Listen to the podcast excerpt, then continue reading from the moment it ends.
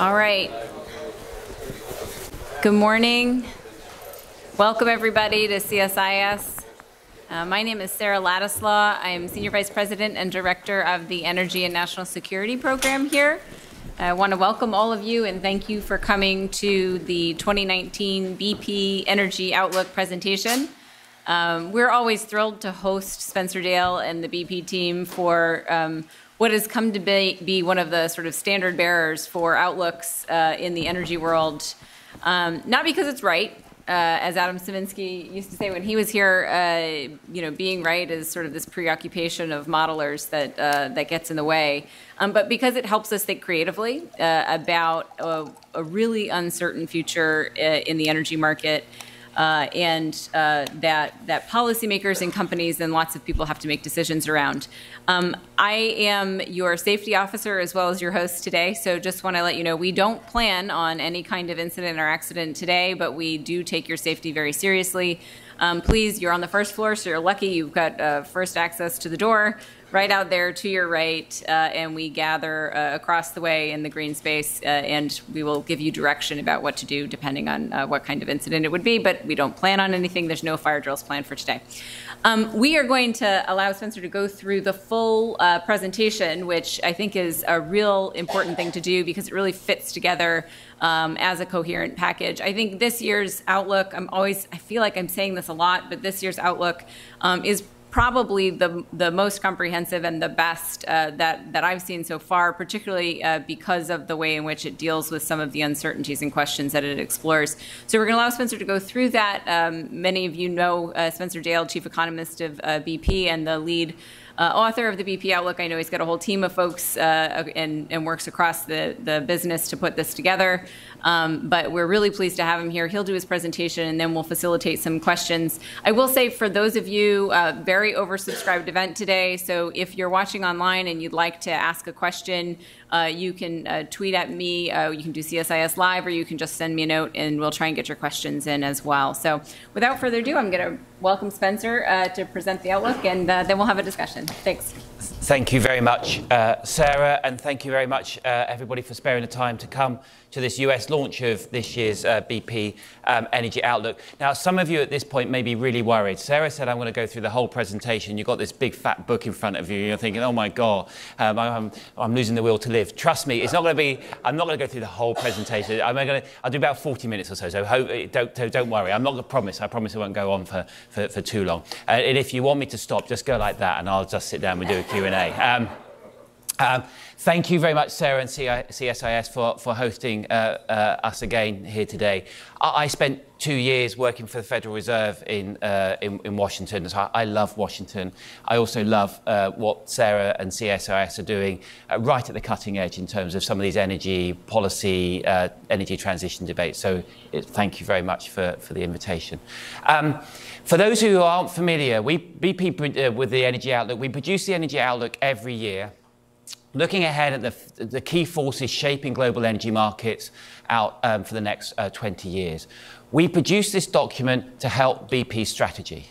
This document is exactly the same document as I show, share my executive team. It's exactly the same document I share with, with my board. You may think it's wrong, you may think it's sugar coated. If it is, that's just my failing. It's not because I'm telling you one thing and we believe something um, different. The point of producing that document is, to, as I say, to help our, our strategy at BP. The role of that projection is not to try and predict the future. It's like Adam was, was, was saying. Any forecast will be wrong. The value of, a, of an outlook like this is to better understand the uncertainty uh, you face.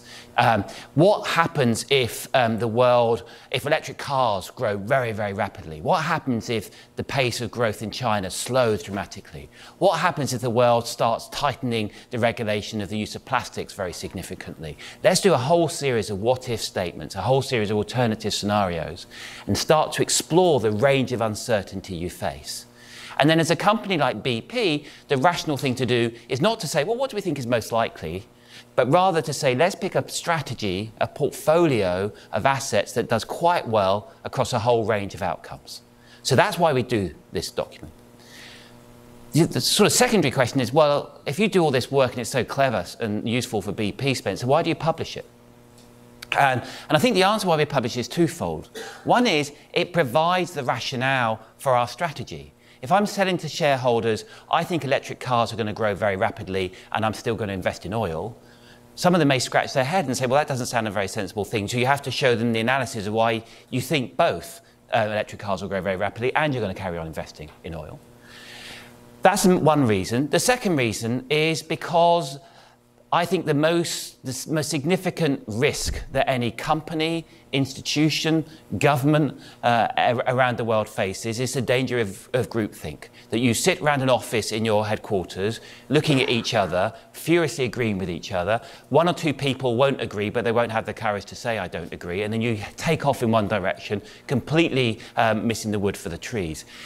If you publish a document like this and you go around the world saying, I think electric cars are going to grow very rapidly and I'm still going to invest in oil, if that doesn't make sense, um, enough people love telling you why you're wrong. And as a result of which, it's a good way of avoiding um, groupthink. So that's why we, we do um, the Outlook and why we publish it and, and why during the questions and answers session, if you have heard me say something which sounds wrong, chances are it is. So please feel free to interrupt and correct me and I will go back to London more informed um, than, um, than I was when I arrived here.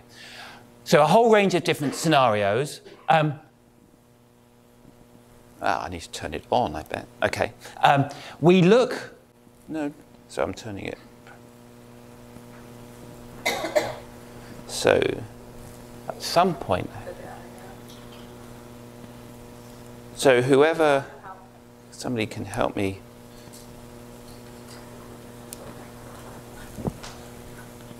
Can you make it work?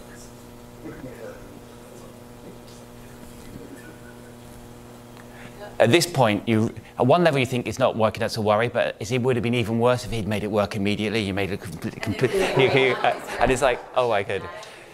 You know, somebody's over 40, they can't um, work a clicker. Um, so let me carry on. So um, why we're doing it, I'm going to, when we think about um, producing the energy outlook, we look at that energy out, the, the, the energy outlook through three different windows we consider how the energy is ultimately used in sectors. So, how energy is used within buildings, uh, industry, transport. So, how the energy is used. We then look through the window of where in the world is that energy being produced and consumed. So, the where question. And finally, we look at um, what energies and, and fuels are growing to meet uh, uh, that uh, growing demand. So, three different windows onto the same changing energy uh, landscape. The first chart I'm going to show you is from with a keyboard. Yeah, that's cool. Um, is from what we call our evolving transition scenario. And okay, no, can I have the keyboard up here? Uh, so here we go. So this is um, those three windows: how the energy is used by sector, where in the world the energy um, is used, and finally, which fuels are growing to meet um, uh, that, um, to, to, meet that growing um, demand. This scenario here, this, this, this, energy demand is from our evolving transition scenario. The way to think about the evolving transition scenario is to give us a sense of the path the global energy system is traveling along if technology, government policies, and social preferences continue to evolve in a speed and manner seen in, in the most recent past. So, how the system is evolving absent a significant shock. Now, it won't evolve in that path. There will be shocks, and that's the whole excitement about the energy outlook is to explore the different nature of those shocks and be. But this gives us a, a sort of narrative to help uh, uh, uh, anchor the, the, the, narrative. In this scenario, um, energy demand grows by about a third out to 2040. So this is the same growth in energy demand, just look through those same windows. When thinking about what drives that growth in energy demand, some of it comes from the growth in, in, in population, but the far bigger driver of growth in energy demand is increasing prosperity, driven by uh, economic, uh, um, by increases in, in productivity. In, in, this scenario, something like two and a half billion people, a third of the world's population today, move from low to middle incomes over the next 20 years. It's that increasing prosperity, that emergence of a middle class in the developing world, particularly in Asia, which drives global economic growth over the next 20 years and also drives um, um, growth in global energy demand. The extent to which energy demand needs to increase um, um, um, to, to meet this growing prosperity is then offset by improvements in energy efficiency. So global GDP more than doubles over this outlook, but energy demand only increases by a third. This is a really simple chart, but it's a really good one to have in your mind. If somebody tells you a profile for, for energy demand, which is very different to that third number I told you about, it pretty much has to be driven by one, a different assumption about either increasing prosperity or, incre- or improvements in energy efficiency. They are the two things which are going to determine how much global energy demand grows over the next 20 years. And I always find it remarkable, sort of surprising, the amount of uh, pieces of work and analysis I read about global energy demand which just don't highlight and focus on these two uh, factors. These are the two factors um, which, which are, are the big sort of drivers of energy demand over the next 20 years. In terms of, if I then think of that window and say, well, where in the world is this happening? What, what, where's this energy growth and energy demand coming from? All of the growth in energy demand comes from the developing world, led by China here in the dark blue, and also India um, in the light blue, together with other fast growing um, Asian economies, which together account for over two thirds of the growth in energy demand over um, this period. Energy demand within the OECD, shown in the, in the green bars, are essentially flat. Uh, in, in, this evolving transition scenario, energy demand within the US is essentially uh, completely flat over the next 20 years. In the EU, it's declining quite materially over this period of time. So, for a company like BP, when we're thinking about the future, all of our growth markets are in the developing world, not uh, in the developed world. The vast majority of those in the Far East, in, in, in Asia. That's how to think about um, uh, where that demand growth um, is coming from. In terms of that third window, in terms of which fuels are growing to meet that growth in, in energy demand, renewable energy, showing here um, in orange, um, which uh, we, in BP, when we do this, we separate out hydropower because um, it's a far more mature technology and so therefore has a slower growth rate. So renewable energy here is essentially wind, solar and biofuels. Um, that's by far and away the fastest growing source of energy. It accounts for around half of the growth of primary energy over the next 20 years in this scenario, with its share rising from 3 or 4% today to about 15% by 2040. And just remember that 15% for renewables by 2040, and I'll come back to that um, in, a, in a while. The other source of energy which is growing um, um, robustly is natural gas, showing here in red, which overtakes coal to be the world's second largest source of energy by the mid 2020s. And as you can see, is converging on oil um, by, um, by 2040, or the natural gas in red, um, oil um, in, in uh, green. Na- uh, renewable energy and natural gas together account for around 85% of the growth in primary energy in this scenario.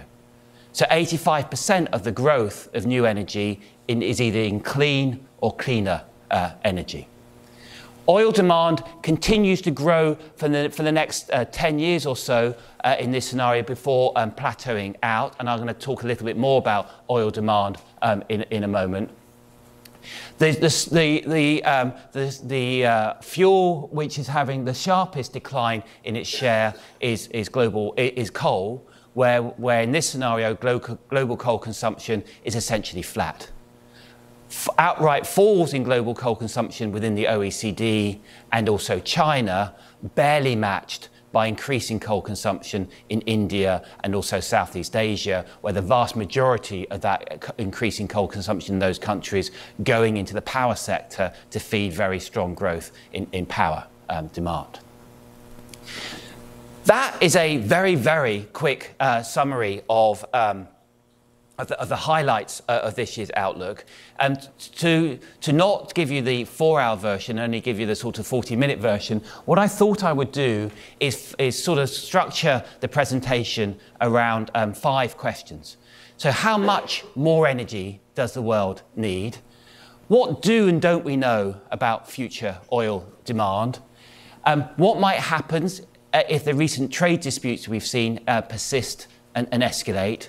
Just how quickly could renewables grow? And, and, finally, in terms of a transition to a lower carbon energy system, what more do we, we need to do?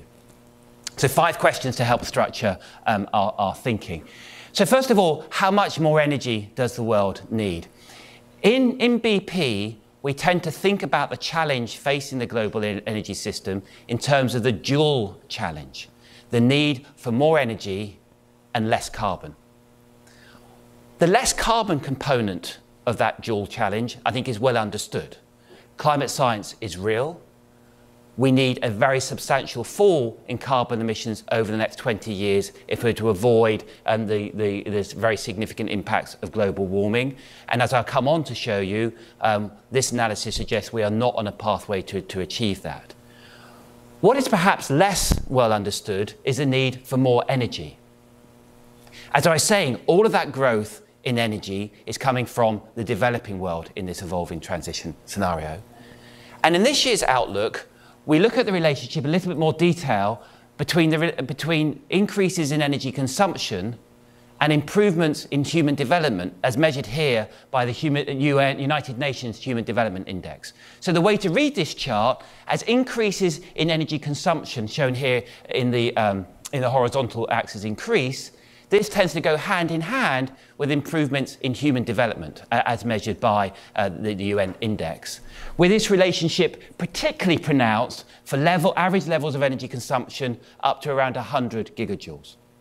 Now, 100 gigajoules is one of those really unhelpful measures. What on earth does 100 gigajoules means? It, it means just about 16 or 17 um, barrels of oil, but that doesn't really help either. To give you a better idea, today in America, average energy consumption is about 280 gigajoules per head. In um, EU, it's about half of that. And in India, it's about one-tenth of that. What is really striking about this, this chart is around 80% of the world's population live in this low energy region. So about 80% of the world's population live in the region where increases in, in energy consumption tend to go hand in hand with very significant improvements in human development. In that evolving transition scenario, that share of the world's population living in that low energy region falls to two thirds. So, two thirds of the world's population, even when energy demand increases by 30%, still live in that low energy region. The world needs more energy if it's to continue to grow and prosper. In the energy outlook, we do an alternative scenario and say, suppose that's not acceptable. Suppose we say we want to bring down that share of the world's population living in that region to a third uh, by 2040 rather than two thirds.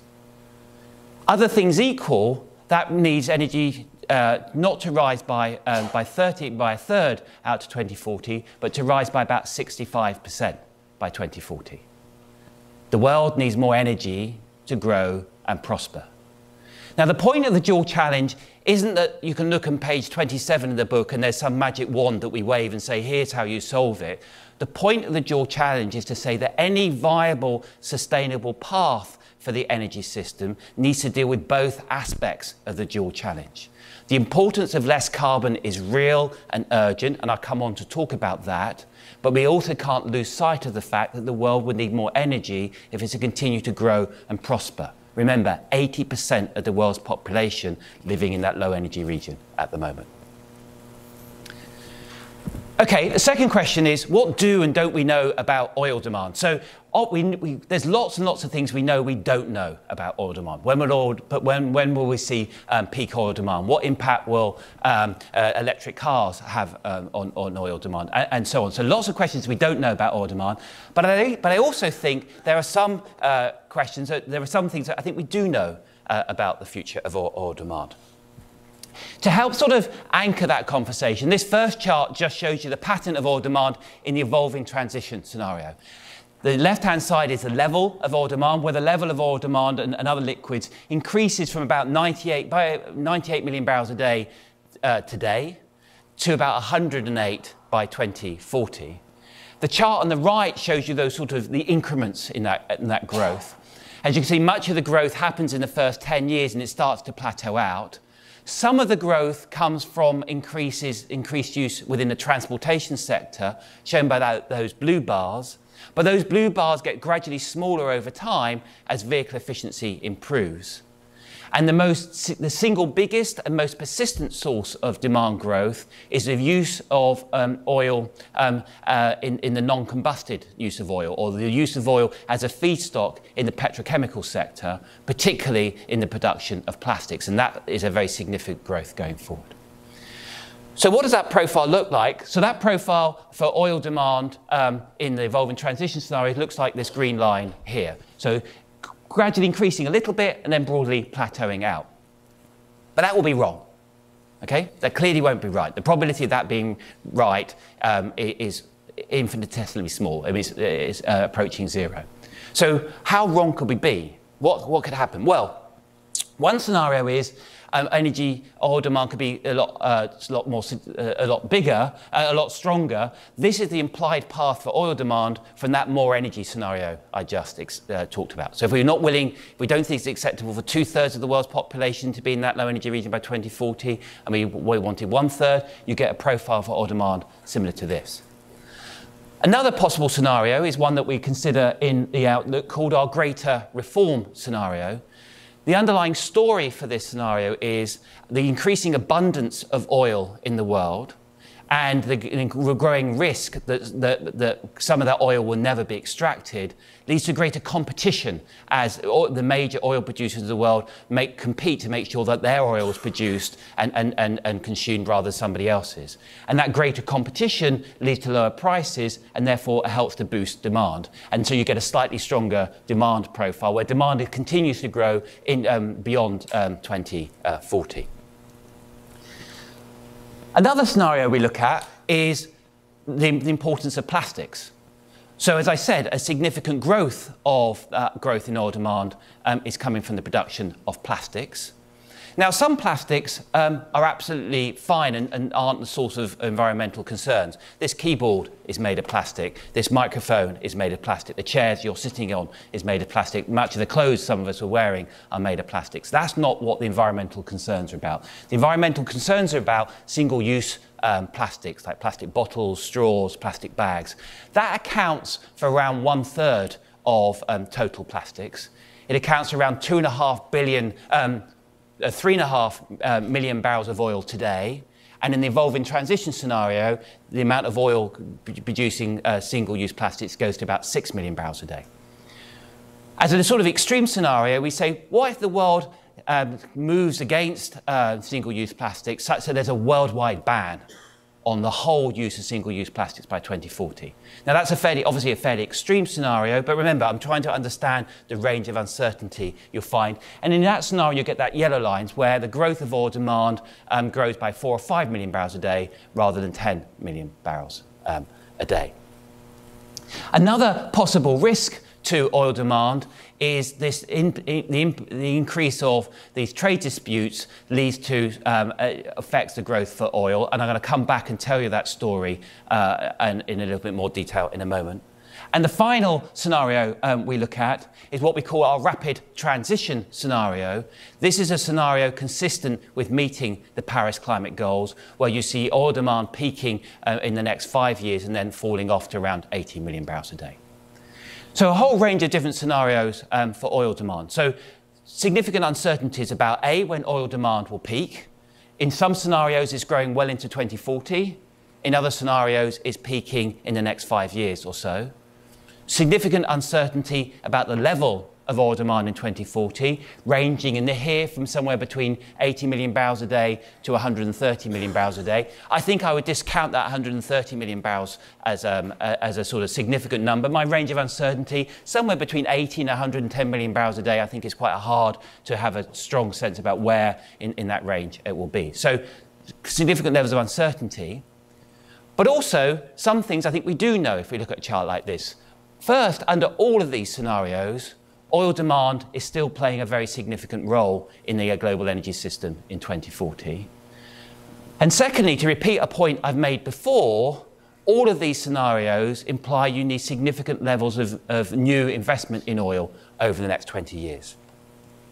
This chart, this line here, is based on some work um, produced by the International Energy Agency, which we just um, uh, um, nakedly plagiarize here. They do some work which says if investment in oil is restricted to just managing existing fields, and there's no new investment, uh, no investment in new fields, that will lead to a, an average rate of decline of around 4.5% a year. In our scenario, if we build in a 4.5% decline rate, the level of oil supplies in 2040 would get to around 35 million barrels a day of oil. To just get oil supplies up from that 35 million barrels a day, just to the lowest number, that bottom of that range, 80 uh, barrels a day, requires many trillions of dollars of investment. So, one thing we do know we don't know when oil demand will peak. We don't know what the level of oil demand will be in 2040. But I think we do know, under almost any scenario that I can think about, the world will need trillions of dollars of investment in oil over the next 20 years. And I sort of have this sort of issue about people's arithmetic or understanding of energy systems. I don't think many, everybody fully understands that almost under any scenario, we will need, need to do that. And if we don't have that many trillions of dollars of investment, we won't stand a chance of delivering on that more energy component of the dual challenge. What, so, what do and don't we know about oil demand? Third, what might happen if the trade disputes um, escalate, which is clearly a topical um, uh, issue um, here, particularly here in DC. To be clear, the aim of this scenario is, or, or what this, the purpose of this work was not to try to model the impact of any particular trade dispute. So this is not a comment on any particular trade dispute, but rather I wanted to explore what the more general impact that a persistent or persisting and escalation in these trade disputes could have on the global energy system. And to do that, we assumed a persistent a sort of if trade disputes did persist and escalate, they would have two impacts. First, we, we assumed that this an increased um, or a reduction in openness and trade would lead to a slower, slower economic trend, economic growth. And this is a fairly standard mechanism in the economic literature that in, in a world of less growth and less openness, economic um, developments, technological breakthroughs, productivity gains in one parts of the world, one part of the world, transfer more slowly to other parts of the world because trade is a good way in which you have technology transfers, and as a result of which you have a small reduction in, in global economic growth, a few tenths of, of slower growth uh, each year. So each year, trivially small, it compounds up uh, to a bigger number. The second point is that in a world where these trade disputes become uh, persist and escalate, countries which import energy may be more, may be more concerned about the energy security of importing that energy, and as a result of which may attach a small risk premium associated with importing energy. And we, we, we, calib- we just, we, we calibrate a number of, of 10% for this risk premium. So the way to think about this, if you're a country today and you're importing oil, and suppose the oil price is $60, you'd be willing to pay up to $66 for domestically produced oil or an equivalent to that for the extra security that gives you relative to, to importing that energy. Now, that 10%, there's nothing deep or profound at that 10% number. There's a little bit of, evidence in, in, in, the literature, so you can pick a bigger or smaller number. I, I thought 10% was a relatively modest number in terms of picking up energy security concerns. What was striking is these two relatively modest uh, assumptions lead to quite a profound change in the global energy uh, system. Overall GDP growth by 2040 is around 6% lower due to that slower economic growth. And that lower level of GDP then translates into, slower, uh, into lower energy demand of around 4%. Now, some of you at this point may go, well, 4% doesn't sound like a big number. 4% by 20, uh, of the energy system in 2040 is roughly equivalent to the entire energy consumption of India today. So it's like taking India's energy demand off the table. So I, so I think a fairly sort of chunky number. Secondly, this increasing concerns about imported energy and, and, as a result of which this increasing bias for domestically produced energy means the energies which are affected here are concentrated within traded energies, particularly in oil and gas, oil in green, red in gas. So there's, a, there's an increasing home bias for domestic energy. This combination of lower energy demand overall combined with an increasing preference to, for domestic energy means some, energy, some of the major um, energy importers have a significantly smaller demand uh, for imported energy. So, for example, here in China, the demand, the, the, the China's uh, uh, level of um, oil and gas imports by 2040 is around 20% lower um, than, than it is uh, in the evolving transition scenario, as it substitutes away from oil and gas and instead um, it consumes more domestically produced renewables and more domestically produced coal. The corollary of this is that the, the exports of oil and gas by the major exporters are also significantly less. So, for example, the US, which, together with Russia, which are the largest oil and gas exporters, are, are significantly hit in this scenario. US oil and gas exports by 2040 are around two thirds lower uh, in this scenario than they are in the evolving transition scenario. So this emergence of the US as a major exporter of oil and gas severely dampened in this scenario because A, people consume less energy, and B, they consume less imported oil and gas and use more domestically produced energy. One fact I've always sort of, uh, from history, I've always been intrigued by is the share of oil in the global energy system. So the importance of oil in the global energy system peaked in 1973 the year of the oil embargo, and its share of the global energy system has fallen in almost every year since then. The lesson from history is that concerns about energy security can have persistent scarring effects. And that sort of message also comes through here in terms of the less globalization. If people start to worry about energy security, they will diversify away from those fuels, and that can have very uh, pronounced um, impacts. Question four, just how quickly could renewables grow? As I said, in the evolving transition scenario, renewable energy is by far and away the fastest growing source of energy, shown here on the chart on the left, led by, by, by strong growth in both um, uh, solar energy and also um, wind, accounting for half of the growth in primary energy, as I said, and around two thirds of the growth in global power generation. And that, and, that, and that growth in power generation means in the evolving transition scenario by 2040, renewables overtakes coal as a major source of global power um, generation. So I just wanted to put this sort of growth uh, of, of, renewable energy into some sort of historical um, context. Now, some of you may have seen this chart before. If you haven't, oh, I'm not going to do that one. If you haven't, um, this is a very um, this is a very cool chart, but you just need to spend a minute to get your head around how the chart works. Once you get your head around how the chart works, then it's a cool chart. Okay, so this, this chart, the clock on this chart starts at the point where each one of these energies accounted for 1% of world energy, and then looks at how that share evolved over the next 50 years. So for oil, the chart in green, the chart starts in 1877. That's when oil accounted for 1% of, of, world's energy. And then it looks how that share grows from 1% upwards in, as it penetrates the energy system over the next 50 years.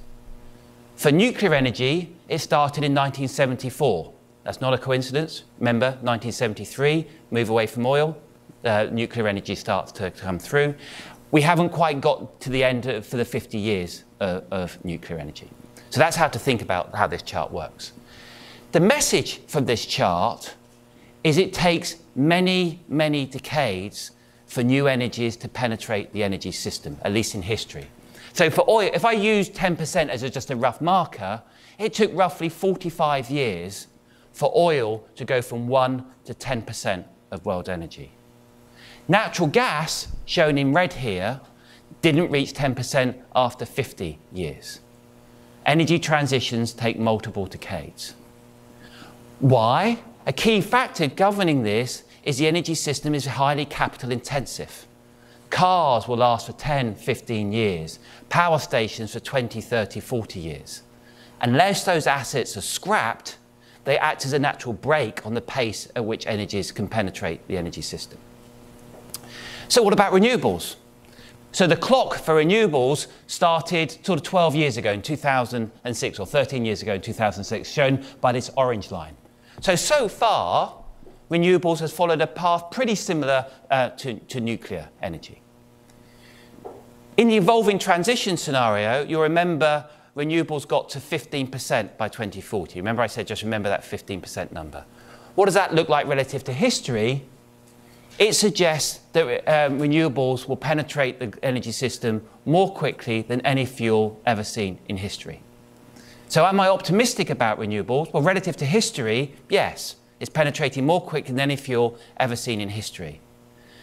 But remember that evolving transition scenario is not consistent with meeting the Paris climate goals.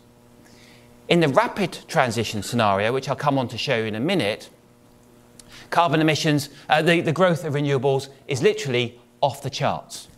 It's literally off the charts. I had to rescale the chart to actually show and fit this line um, on the charts. Now, how do I interpret this, this chart? It is not a counsel of despair. As I'm going to come on to show you, the rapid transition scenario is feasible if the right policy measures are, are, are followed. So this is not a counsel of despair. I take two points from this chart. One, if we're going to get anywhere close to getting on a pathway consistent with meeting Paris, the speed of change and transition is unprecedented relative to anything we've seen in history. And that's an important message for a company like BP, is we need to make sure that our organizational structure, the way we position ourselves, the way we think about capital allocation can, can, can change and adapt at this speed uh, to make sure that we can be successful in that type of transition. And the second point to take from this is if we are going to achieve this, just sitting back and relying on technology to do this for us isn't going to be enough. There's lots of technological progress in, in history. You will need a comprehensive set um, of policy measures. Which takes me to my fifth and final question, which is in terms of a transition to a low carbon energy system, what more um, needs to be done? Now, just to set this up, the chart here on the left looks at carbon emissions in the evolving transition scenario. And in that evolving transition scenario, carbon emissions continue to edge up. So they grow by about 7 or 8% by 2040. Now, the good news is that pace of growth over the next 20 years is significantly shallower than the pace of growth over the last 20 years. Just compare the gradients of the green and the blue lines. That's the good news.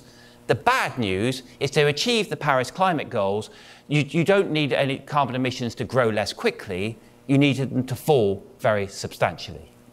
In terms of just the sectors which are responsible for those carbon emissions, in 2040, the power sector um, accounts, is, is the single largest source of carbon emissions, accounting for around 40% of those carbon emissions, with, with, tra uh, with transport and, and industry, the, the 25% each.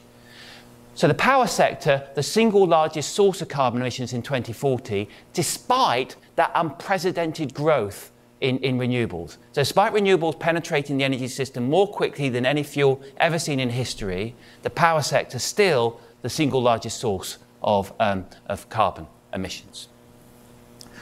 What we wanted to do with the rapid transition scenario is try to explore the types of policies we could do to achieve a, a quicker transition.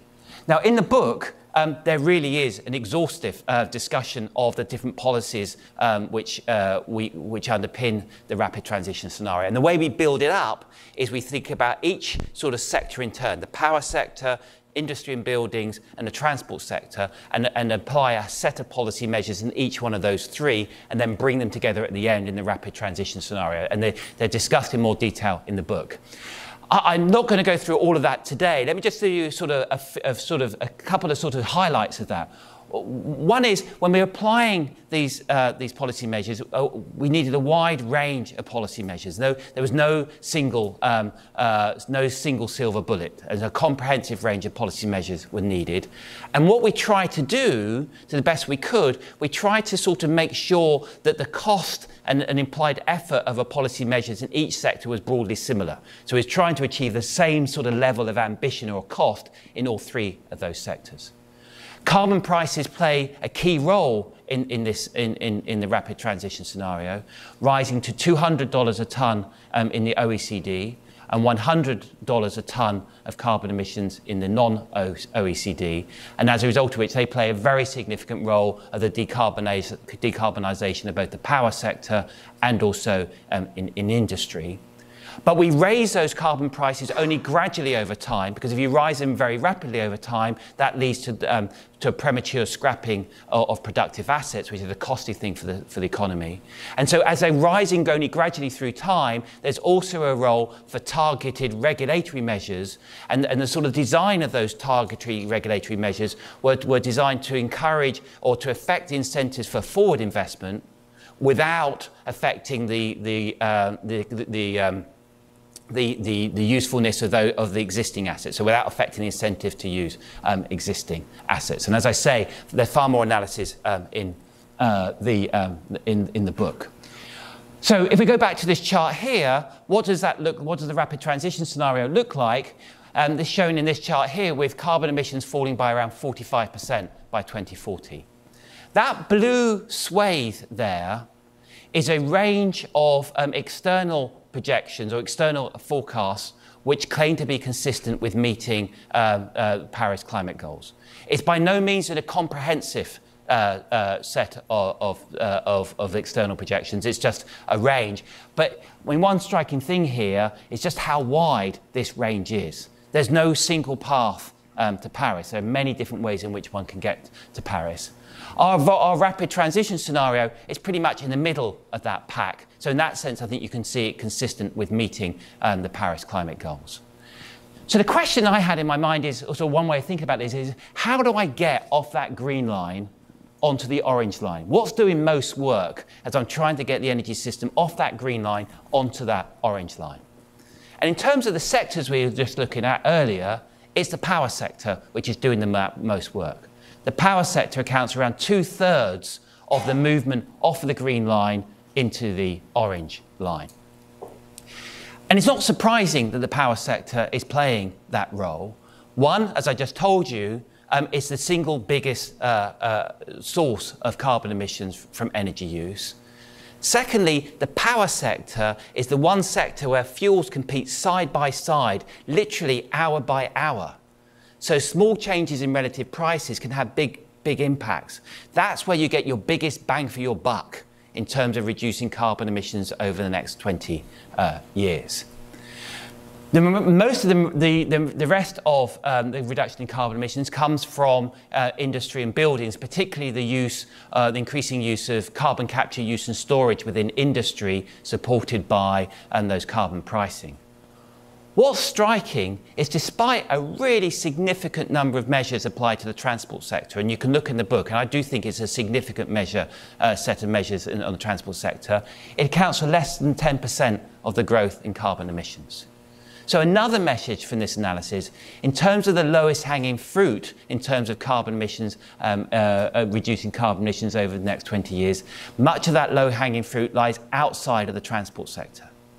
This is really odd when you think about the amount of column inches which are devoted to thinking about reducing carbon emissions in transport, the amount of policy initiatives which are focused on reducing carbon emissions in transport, where this analysis suggests the lowest hanging fruit, where should policies be most focused on, it's not in the transport sector. Start with the power sector, first power sector, second power sector, third um, power sector is what this, uh, this analysis um, is telling us. What does a global energy system look like in this world? Um, uh, in the rapid transition scenario, energy demand still increases. It increases by around 20% now rather than 30% because of the extra energy efficiency measures we brought in. So the world needs more energy to continue to grow and prosper even in this rapid transition scenario. All of the growth in energy demand, more than all the growth in energy demand, is, is, is accounted for by that growth in renewable energy.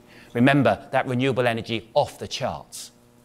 And, and renewable energy um, in that scenario getting to around 30% of global energy by 2040. But as a matter of arithmetic, if, if, if renewable energy is counting for 30% of world energy by 2040, something has to count for the other 70%. And in this scenario, oil and gas accounting for almost half of the growth in, in energy um, by 2040. So another message from, from this type of work is um, the world will need many energies for many years to come. When we're thinking about trying to achieve the Paris climate goals, as, as uh, Bob Dudley, my CEO, my boss often says, it's not a race to renewables, it's a race to reduce carbon emissions. And, and in doing that, we will still need many energies to come. And if we don't have those many energies, we're not going to deliver on that more energy aspect. How long have I? Oh, should I stop? Can I do? Can I do one more? Okay. Oh, cool. Um, I, I, don't normally have time to do this, but it's sort of interesting, especially for, for this crowd. So, so one final point. If we achieve that rapid transition to uh, uh, uh, that rapid uh, transition scenario, that would be a good, good step on the road to Paris. But it'd only be a halfway step on the road to Paris. We would reduce carbon emissions by 45, 50%. If we're going to go to a net zero world, we need to reduce carbon emissions by another 45 or 50%. So this chart here shows the level of carbon emissions in 2040 in the rapid transition scenario. So these are the ones that left. So um, carbon emissions today, um, roughly, roughly about 36, uh, 37 um, uh, gigatons of CO2. We reduced that by half um, down to um, uh, sort of just over 16. These sectors are the hard to abate sectors. Of, uh, um, uh, the hard to abate carbon emissions. Almost by definition, they're the hard to abate uh, uh, carbon emissions. They were easy, we would have taken them out in the first 20 years. These are the ones which are still there, concentrated in particular in transport and, and also um, in buildings. And so what we start to do in the outlook is say, well, what, what, made you, what may we need to do in that second half of the, of the race? What, may, what sort of things will we need to see beyond 2040? The rapid transition sort of gives some sort of rough sense about what we may need to do for the next 20 years. What about the 20 year or 30 years after that? Um, and so I'm not going to go through this in detail, but just a few sort of pointers of what we will need. First of all, the most natural thing to do is completely decarbonise the power sector and electrify as much end-use thing, uh, activities as we can. So to electrify, uh, to decarbonise the power sector, we need rapid growth in renewables, We'll also need more gas and even potentially coal supported by carbon capture use and storage. And to support the use of renewables uh, and to, to, deal with the intermittency issues, an emergence of, uh, of energy storage and also demand side response. But some work by the International Energy Agency recently, some interesting work, suggested only around two thirds of final end use of energy has the, the, has the properties that can theoretically be, um, or in principle, be electrified. So that suggests that electricity, decarbonised electricity on its own, won't be enough because a third of energy uses can't be done by electricity. That suggests we'll need other forms of low carbon uh, energy and low carbon energy carriers. So a significant role, I think, for hydrogen and also a significant role for bioenergy. And particularly think about bioenergy, how we're going to um, decarbonise aviation how we're going to decarbonise um, long distance um, uh, marine uh, transportation. Um, there, um, bioenergy can, is, to, is, is likely to have to play a very significant role. A really important point, we will need to see huge gains in energy efficiency, and part of that is a massive expansion of the circular economy, reducing the demand uh, for, for new products and reusing products more significantly. And also, um, the, the, significant emergence of, te of, technologies for the storage and removal of carbon. Um, the role, again, of carbon capture, use and storage, and also things like negative emissions technologies such as, as land carbon. The road to Paris is going to be long and challenging. And again, the way we help think about this in, in terms of our strategy in BP this type of work, help and we, we do alongside our technology experts, help to think about how we wanted to position our strategy and which types of these technologies we wish to invest in over the next, uh, uh, over the next sort of decades to come. Let me stop uh, before I really do uh, try your patience. Um, the message from the Energy Outlook is there's an energy transition underway. One aspect of that energy transition, I think, is very clear in, in our minds. It's, the it's a transition to a lower carbon energy system. And the message from the Energy Outlook is we are not, um, doing, we are not on a pathway consistent with achieving that. And we need a decisive shift in policy to get onto a pathway anywhere close to being consistent with those goals. But that's only one aspect of the energy transition.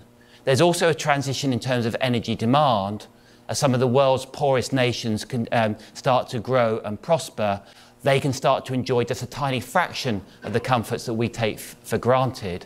And so the challenge we all face working in this world is to solve that dual challenge, that need for more energy and less carbon. Thank you very much.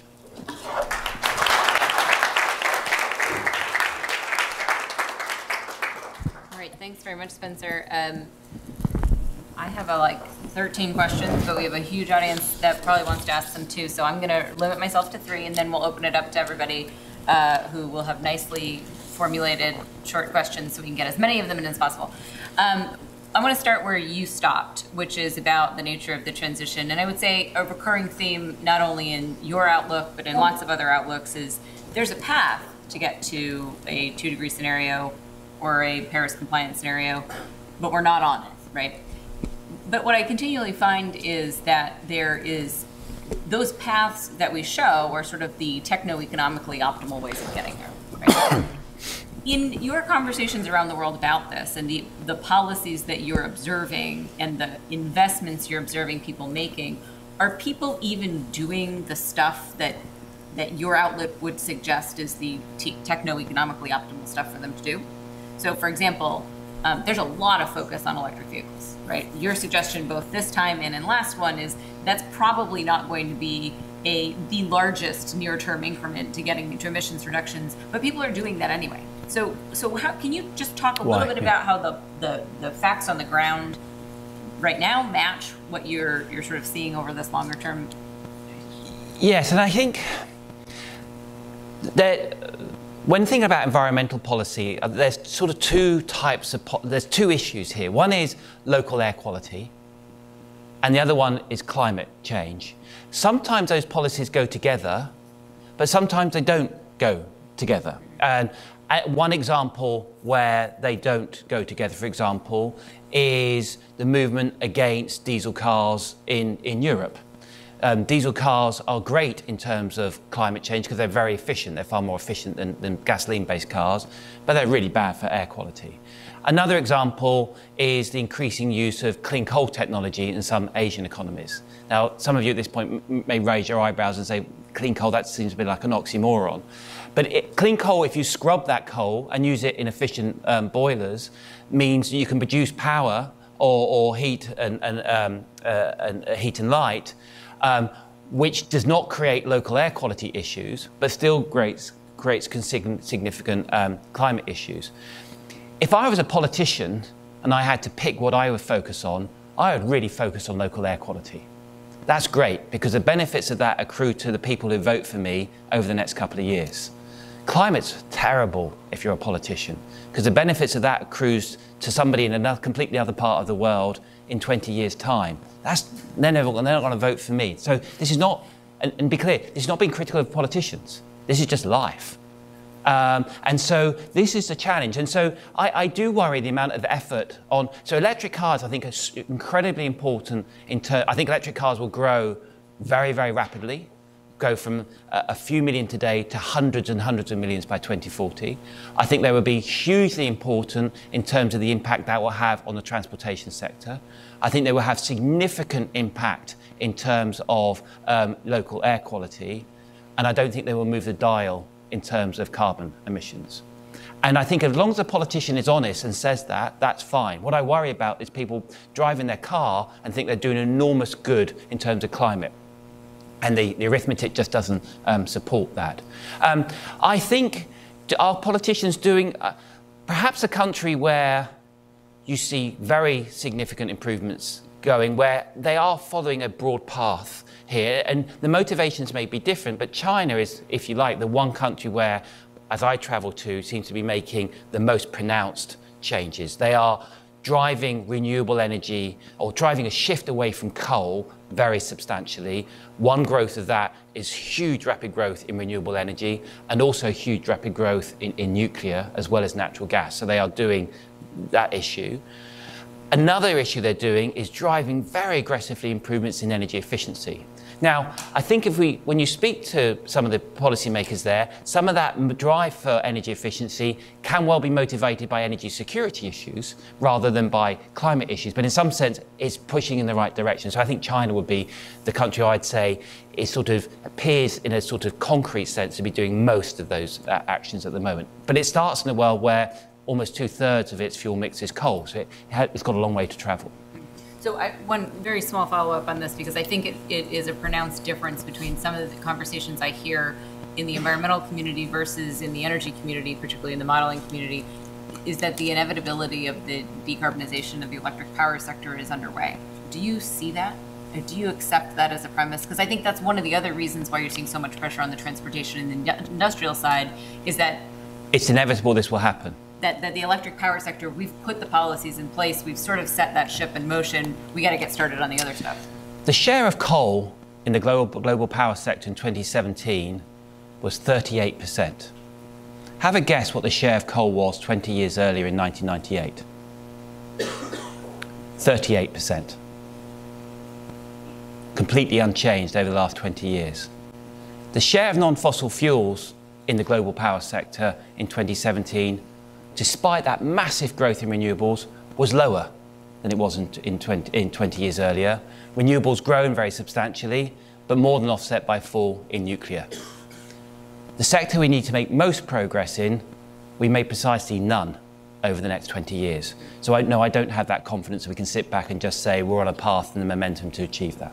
I want to talk about oil for a minute because you didn't talk a huge amount about it here, and we're producing a lot of it here in the United States. Um, can you just talk uh, for a minute about whether or not, or what you saw in this outlook about the the the future of U.S. oil production? What does that matter uh, in your outlook? Does it, you know, sort of work itself out? Just could you speak for that a minute? Yeah, so we see the, the US accounting for around half of the growth of oil production over the next, uh, over the next 20 years. And essentially, most of that growth coming through over the next 10 years. So, um, so the US being sort of the, the, the, key source of demand growth over the next uh, 10 years. And that's a story on, on US tight oil. So US tight oil growing by five and a half, six million barrels a day in that evolving transition scenario, peaking in the, in the, in the late uh, 2020s and then gradually sort of fading off. Confidence bands around that uh, very significant. If I showed you my profiles for US tight oil over repeated energy outlooks, it would look like most others up, up, revision up, revision up, revision up, revision up, revision up. We keep on being surprised by the sort of uh, by the sort of resilience and strength of US tight oil, but tight oil being the sort of key source of marginal supply over the next sort of 10 years. And I think when people are trying to think about just what helps, if I, you know, try to predict oil prices one day, one week in advance is just impossible to do. If you're trying to think about what acts as a sort of natural anchor for a market over a sort of multiple years, then the most natural way of thinking about it is, well, what's the marginal source of supply over that period of time? And my sense is, uh, you know, there will be shocks and distortions which will cause the thing to move all over the place. But over the next 10 years, a sort of natural anchor, I think, will be US tight oil. Great. I'm going to ask you one more question and then open it up to the audience for questions. Um, you're kind of like an energy missionary, right? You travel all over the world talking about lots of wide-ranging energy issues. It's a really, it's a really good opportunity to ask you, what are people preoccupied with in your outlook in other parts of the world? What, what do we tend to care about here in the US versus in Asia versus in Europe versus in other places?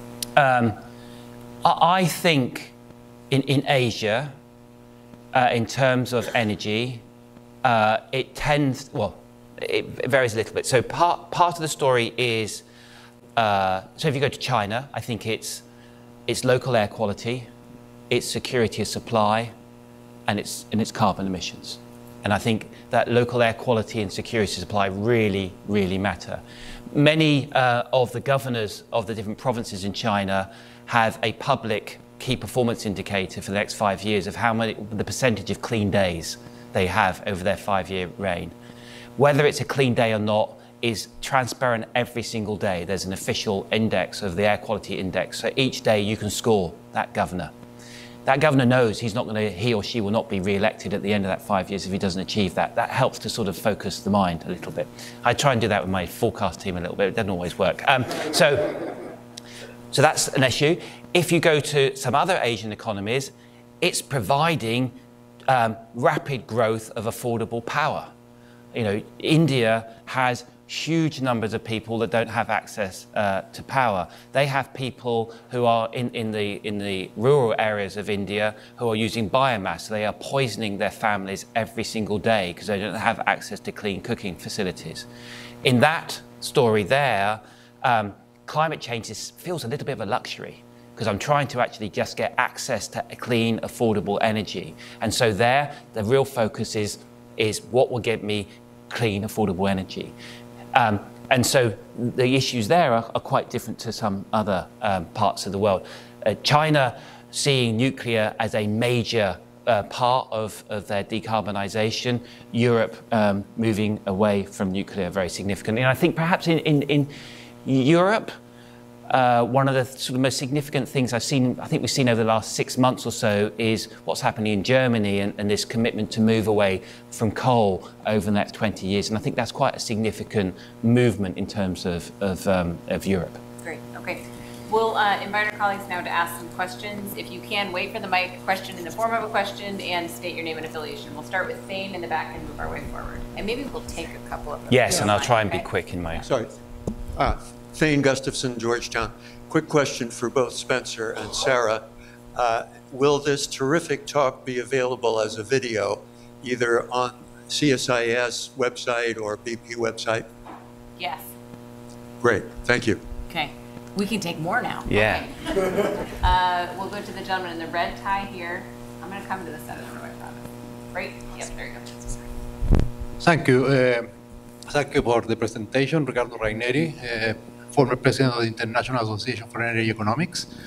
I'm always uh, surprised with uh, BP Energy Outlook as well as uh, the International Energy Agency Energy Outlook uh, regarding the big uh, role that you give to energy efficiency. So if you can comment a little bit on that in terms of your energy projections, uh, because energy projections growth is much lower because you put a lot of weight on energy efficiency. So how you model that? Hmm? Okay. Yeah. We'll go right here. You can use your hand up. Thanks. Uh, sorry, no, the I'm later here.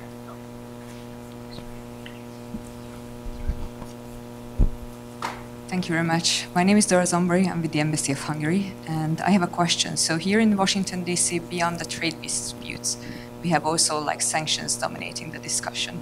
And I would like to uh, know like what's your opinion or what the impact of sanctions like specifically against Iran, Russia, Venezuela, because they're all targeting the energy sectors. So what is the impact of these sanctions on your outlook? Thank you. Great. Do you want to take one more? Yes, yes. No, we can do that. Okay, did you have one right there, Nicole? I like taking three or four because that way, yeah, that's good because that way, if there's one of them's really difficult, I can forget to answer it. That's why I always like. Hands yeah. up once I'm calling you, so Hi, uh, Chris Knight with Argus Media. Um, do you see any in, uh, effect from the IMO 2020 rules and near-term disruptions, and relatedly, um, any effects on LNG getting into the shipping sector more? Okay, and if you're fast, we can take another round. Okay, um, energy efficiency. I um, when you uh, when somebody says they're surprised, I'm always starting to think, oh my god, what, uh, what mistake have we made? And then when you talk about energy efficiency, I genuinely didn't know if you was going to say you're too conservative or you're too optimistic.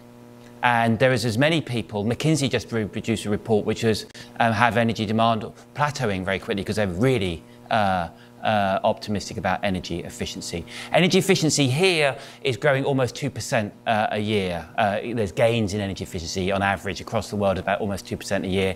On average over the past, it's like a 1.3, 1.4 number over the last 20 years. So I've got a sort of uh, sort of a third increase in terms of, of, of gains in energy efficiency.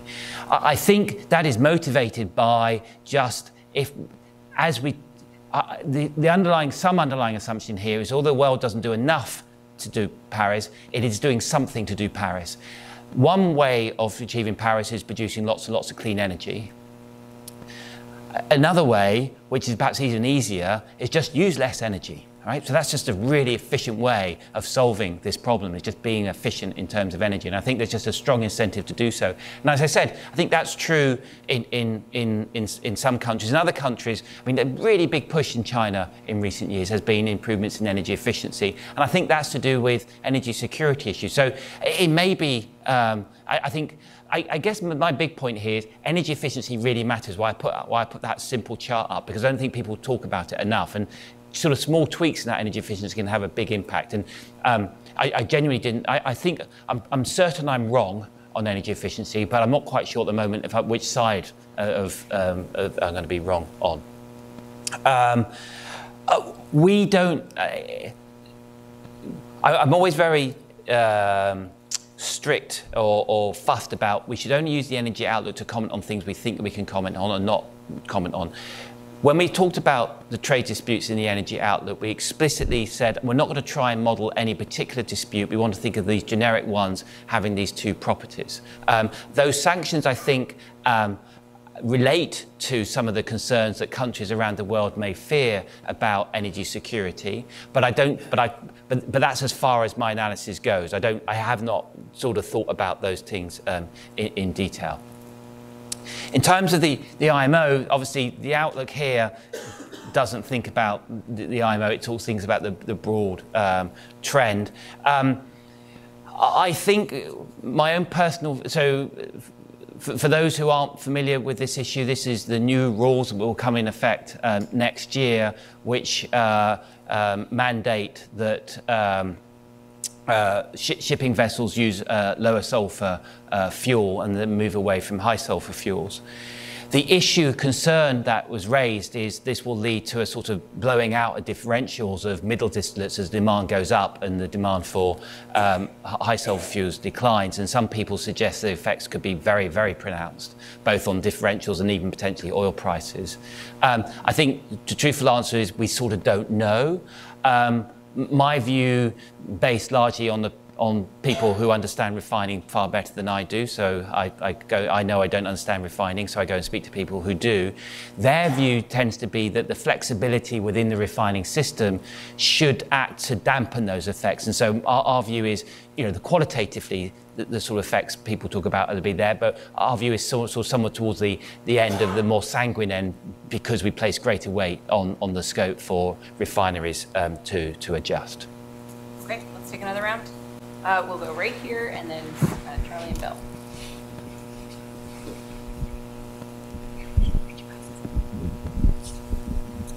Uh, thank you. Um, I'm Karen St. John, retired from BP. Um, my question is um, your views in terms of being able to get on that two degree path or lower while keeping energy affordable. I mean, you could get CO2 emissions down pretty rapidly by pricing carbon high enough, impacting energy demand and GDP. So, your views on that? Okay. And then we'll go to Bill.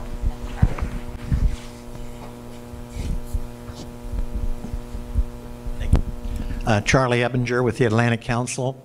And any of your background, as you do your scenarios, do you look at any catastrophic events that might change the idea people have whether we can continue to use oil, gas, and coal? I'm thinking, for example, if the Greenland ice shelf all of a sudden went into the North Atlantic and disrupted the Gulf Stream or the Antarctic.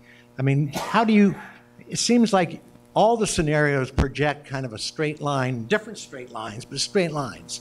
What about the catastrophic event that will say we can't use this stuff anymore? Yeah, Bill Eichhorn, uh, consultant.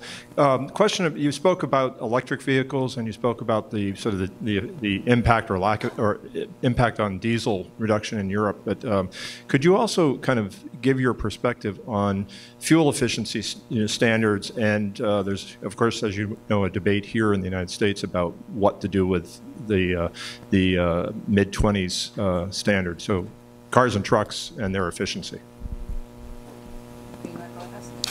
Uh, yes. Um, I, think so. Can can we achieve that that transition while still providing affordable energy? I, th I think my answer is yes. I'm, I'm sort of optimistic. I'm a naturally half full type guy. I think partly that because renewable energy is playing a big role here and the cost of those renewable energy is going down. I think my biggest concern is if people think, actually, I'm going to, we shouldn't carry on investing in um, oil and, and um, gas, and we should put all our energies into to, uh, renewable energy. I, I, think that would be a major problem. Um, that off the charts uh, growth in renewable energy meant it's providing 30% of the energy the world needs in 2040. If we didn't have energy, significant investment in oil and gas, then the prices of those oil and gas would be going up very substantially. That would stunt economic growth. Remember, where is that economic, global economic growth coming from over the next 20 years? In this scenario, about 80, 80% of that is coming from the developing world. So they're the countries that are going to be, and they're the ones who need more energy, and they're the ones who, whose growth um, is, will, will, be stunted. So that, I think, is a big issue on that one. No, we don't um, forecast catastrophic events. And it's sort of, you know, how do you forecast a black swan? And I think, in some sense, um, forecasts, all forecasts or all outlooks, um, um are always um, far more, uh, have a far, of, a far, greater, a far less variance than reality. So reality comes along and surprises you all over the place. The point here is what we're trying to do here is aid our thinking trying to explore uncertainties. And so trying to, so it's, uh, the role of catastrophic events is sort of it's quite hard. I think perhaps thinking about it, perhaps in way of, another way, which is sort of where you were getting at, which I think is an interesting experiment. We haven't done it, but an interesting experiment is do it the other way. What would I have to believe for this to come, for this to happen? So rather than saying I'm going to believe this event, which is like, well, where did you get that? Why that one and not this one? Because they're all sort of just extreme. Perhaps another way would be, what would we need to believe? So suppose that 35 million barrels of oil. What would I need to believe that demand for oil in 2040 really could fall as much as 35 million barrels a day? Now, I haven't done that thought experiment, and that would maybe be an interesting, it's slightly different, but it would, it would require you to think of some clearly some extreme events and very strong tail risks. And that may be, I find that more appealing because in some sense, then it's, it's less arbitrary which of those sort of catastrophic events. And I haven't done that would be interesting. Um, uh, Bill's question about fuel efficiency standards. So, uh, in this uh, in evolving transition scenario, um, the number of passenger car passenger kilometres um, um, driven over the next 20 years almost doubles. The amount of oil consumed by cars um, is essentially unchanged over 20 years. Um, uh, an order of magnitude more important. So there's some growth in electric cars from 3 or 4 million to 300 million. That reduces oil demand relative to a counterfactual by 2 or 3 million barrels a day. Vehicle efficiency standards are an order of magnitude more important. It's like reduces oil demand by about 20 million barrels a day. So vehicle efficiency standards enormously important. Um, in the evolving transition scenario, we had to make an assumption about what happened to the CAFE standards in the early 2020s, and that's, you know, who knows. For, in, in terms of sort of transparency, we assumed they are held constant, so in terms of the current administration's preferred uh, path, and then they gradually get back to the same level they would have done, so a slightly steeper gradient by sort of 2040.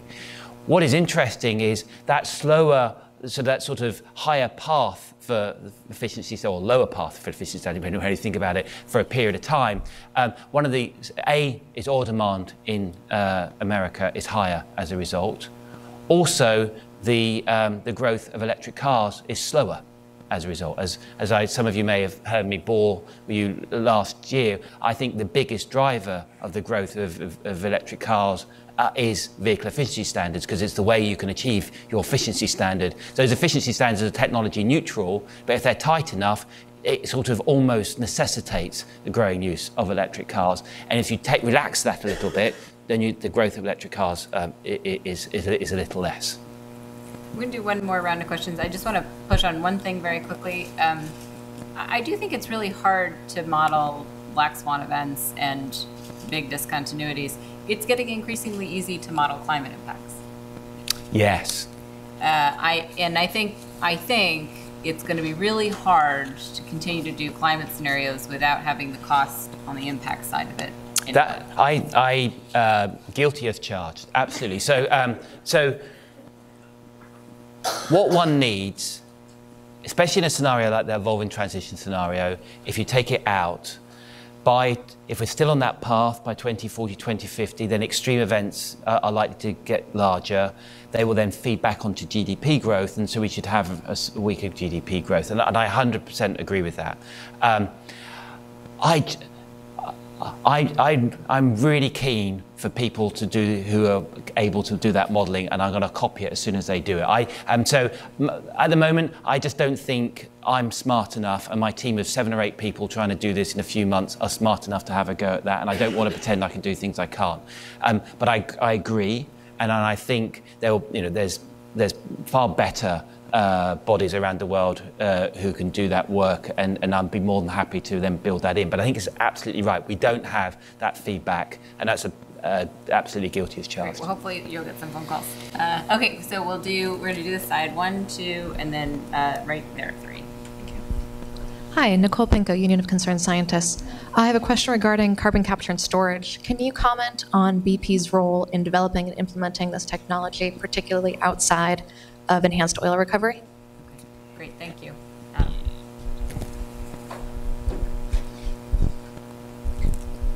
Adam Siegel, ITA. Thank you for yet again a provoking uh, set of things with lots of uh, ideas. Thinking about the 1% slide, which is almost perhaps worth pulling up, the renewables you have geothermal and biofuels along with wind, and but the geothermal was quite established. It's really not changing much. The biofuels were already quite established. If I take them out, that 1% is in 20, 2006. Looks to be about 2011, 2012, mm-hmm. If I'm just wind and solar. And then the growth curve skyrockets at above the nuclear. Mm-hmm. How might that affect your thinking about the potential growth if you took away the quite established part of the power of, of the renewables and looked only at that port, at that growth rate? Thanks, Adam. Nicole, we're going to do Sam Gross. Sam, can you take the mic? And then the gentleman right in front of her. Sure. My, I'm Samantha Gross. I'm with the Brookings Institution. Um, my question is kind of a difficult one, but I think it's something that it may be important to many people in this room. And that is, we're talking a lot about energy pathways and the kind of energy pathways we need to be on to achieve Paris or even to achieve a flattening of carbon. But what I think a lot of people here in Washington are thinking about is policy pathways. And what we see happening right now is a total lack of policy pathways. We see a really strong divide between the right and the left. And even the people who are most concerned about climate change saying crazy things like we shouldn't put another dime into fossil fuel exploration or infrastructure. How do we translate and how do we think here in Washington about translating your energy pathways into policy pathways that people like me can push for? that's kind of what we do here in Washington. Yeah, thanks, Samantha. And then we'll take one last one. Thank you. My name is Paul from Johns Hopkins SAIS. Um, I'm looking at your uh, evolving transition scenario where coal seems to be very important still in power sector, even though renewable increasing.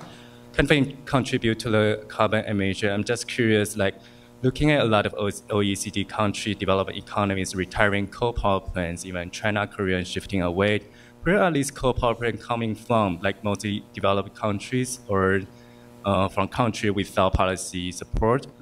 Even World Bank's kind of like start investing coal power plants. Just interested on that. I'm going to stop there. Okay. Um, CCUS, um, we, outside of enhanced oil recovery, um, we have had some existing projects. So we have a project uh, in, in Algiers uh, which uh, worked for some time. And I think it's, I should, I will check with someone in the front row here who understands it. I think it's been, it is, it's been gradually phased out now, but we have a project. Um, BP is, uh, so we have an existing project which would work for 10, 15, 20 years, and so yes, it works, uh, and it's there.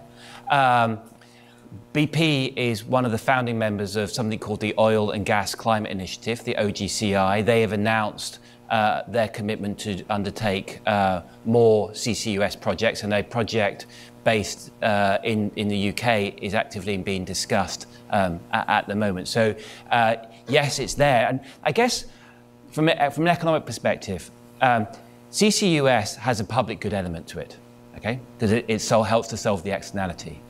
We know from Economics 101 that unless you price that externality, you will have underinvestment in that public good. The private sector doesn't provide street lamps.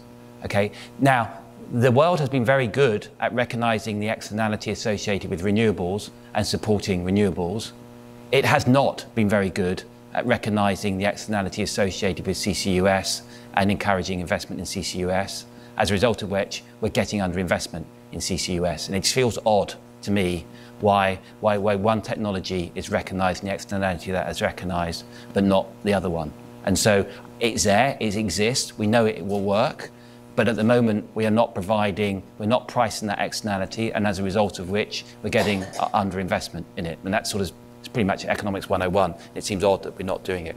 Um, Adam, um, when somebody says surprising, you worry. If somebody says provoking, you worry even more. Um, I, it's a good question. I don't know. I think my chart I mean, so your argument could be, why aren't you even more optimistic on, on, on renewables, uh, Spencer? I, you, it sounds like you've done that, that maths and I haven't done the maths. I, I, I thought my chart was pretty robust. I thought I looked, because biofuels and, uh, and um, geothermal energy is pretty small, but you've done the, you, you, sounds like you've done the sums and I haven't. So let me go away. It's a fair push, an absolutely fair push. Um, Sam, you asked about policy pathways. So in the book, so clearly the rapid transition scenario is um, highly stylized. Okay, so um, we're not. I'm not. it does have a set of policies, but they are they are stylized policies. I think it has two or three components to it at a global level. Okay, so the US is different to, and so it's not typical. So, what message would I give to you in a global perspective? I think it would be two or three. One is um, focus on the areas where the hanging fruit is lowest. Uh, and I, for me, I would start with power, one first, power second, and then perhaps look at industry and buildings. Secondly, get a carbon price and, and, and, and start raising that. But, you, but there's a commitment, you can only raise it slowly, otherwise you're going to scrap things. So the, the impact that's going to do is, is hard in the near term.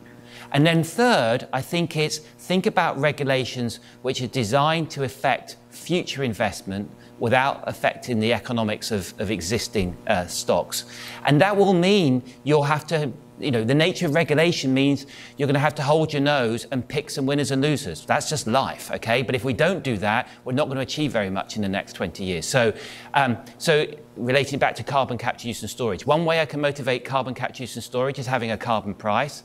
But if I'm going to have to wait 15 or 20 years until I get that carbon price, why don't I just incentivize CCUS? Why don't I have auctions for power CCUS just like I have auctions for just renewable energy as a way of trying to provide that? So I think there are some, that's a very high level thing, but I think then, you, you know, that's sort of as far as we got in terms of, um, uh, but at least it feels, uh, uh give you some elements of sort of, I, I, my objective when I was thinking about the rapid transition was I wanted to get to a point that we could at least say a little bit more about what our judgment was rather than saying carbon pricing can stop and, and just sort of sitting back, which I didn't think was a very helpful position we were in. Um, in terms of um, coal, where is this growth in coal coming from? Um, it's very largely uh, in Asia, developing Asia outside of um, uh, outside of China. So it's India, it's by far and away the biggest source of growth for, for coal, and then other de developing Asia, uh, other parts, so think Indonesia and so on. We have some analysis in the book which shows the vast majority of that increase in coal consumption is feeding into the power sector because we can sort of trace it through in our, our, model. So when I stand up in some parts of the world, typically, you know, some parts of Europe and say, and coal consumption in India and Southeast Asia is increasing, some people tut and go, And you think, well, hold on, this is providing power in some of the poorest countries in the world where people at the moment are killing their families every day using biomass for um, uh, uh, uh, to, to, for cooking. This is countries where levels of income per head are sort of 10%, 15% of those in, in the US. They're growing renewables very substantially in India, but power demand's increasing even more so. So you need another fuel. The cost of, of natural gas, particularly imported natural gas, is significantly higher than coal. If, if, if your incomes were 10 or 15% of what they are uh, or only 10 or 15% of what they are, would you recommend that you use um, an expensive natural gas when they're consuming, remember, they're consuming roughly one tenth of the energy that an average American citizen is, is consuming. So I, I think it, it, it, that need for affordable, uh, uh, um, secure, affordable energy feels a pretty natural thing to me in terms of, of that coal demand in some of those um, fast growing but still relatively poor economies. Okay, we have uh, hit our allotted amount of time. I want to say thank you to Spencer for coming, but I, I want to really emphasize, I, Spencer means it when he wants feedback. So uh, to the extent that you've got thoughts about the outlook, I know you will always welcome that, uh, and uh, and hopefully we'll have you back here again to do it again next year. But please join me in thanking Spencer for. Thank